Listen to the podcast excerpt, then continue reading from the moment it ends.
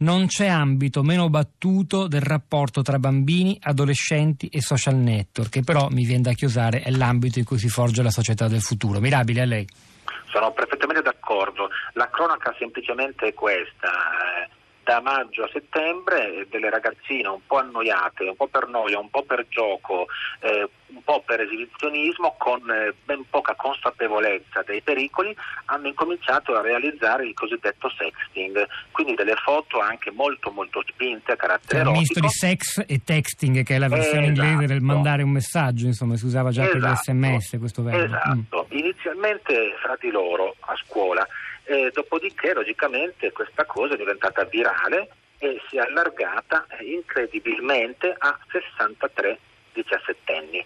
E qualcuna di queste ragazze ha fatto quello che non va mai fatto, cioè ha cliccato mandando qualche WhatsApp a qualche amichetto.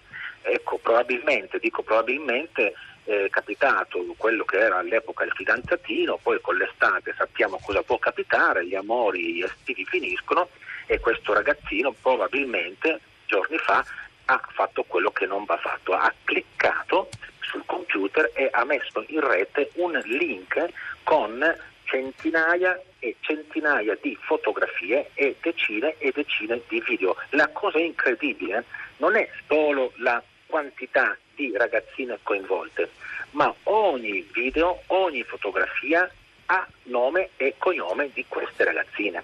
Ecco, è una mina vagante, quindi se noi oggi riusciamo col lavoro della postale a bloccare questo link, a non renderlo più eh, diffondibile, il problema è che a oggi tantissime persone in Italia e nel mondo avranno sicuramente scaricato questo materiale, e che ci può Chi ci può assicurare che fra sei mesi, un anno, che fra dieci anni, quando una di queste ragazzine sarà una mamma, sarà una professionista, sarà una moglie, chi ci può assicurare che nessuno salti fuori dicendo «ma eri tu questa»?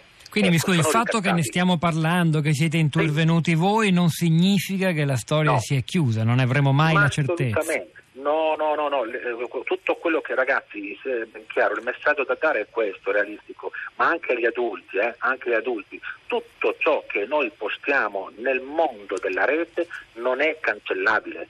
Noi lo possiamo cancellare davanti al nostro video, nel nostro cellulare, ma in realtà nel mondo virtuale rimarrà per sempre. E comunque eh, tanta gente avrà scaricato queste immagini. Io ho fatto l'esempio molto chiaro del video della famosa Belen, ecco, un video realizzato quindici anni fa, quando lei era minorenne col suo fidanzato dell'epoca. Belen credeva che questo video fosse stato cancellato e sappiamo tutti che fine ha fatto. Ecco, questa è una mina vagante. Queste ragazzine che sono vittime, attenzione, eh, sia ben chiaro, ristabiliamo i ruoli, sono delle vittime, ma sono vittime anche della loro inconsapevolezza. Devono avere più rispetto del loro corpo, del loro essere donne. Eh, ha già introdotto una serie di temi decisivi, il rapporto con il proprio corpo e con la sessualità, il fatto poi che tutto questo concerna anche gli adulti e il loro rapporto con la rete. Eh, parleremo anche di questo, però concentrandoci ancora su, su, su, su questa fascia d'età, che è quella, come scrive Cosimi nel suo libro, eh, più ignorata quando si parla di social network, anche se in realtà è quella che ne è più totalmente, come dire, pervasa, permeata, ci vive dentro.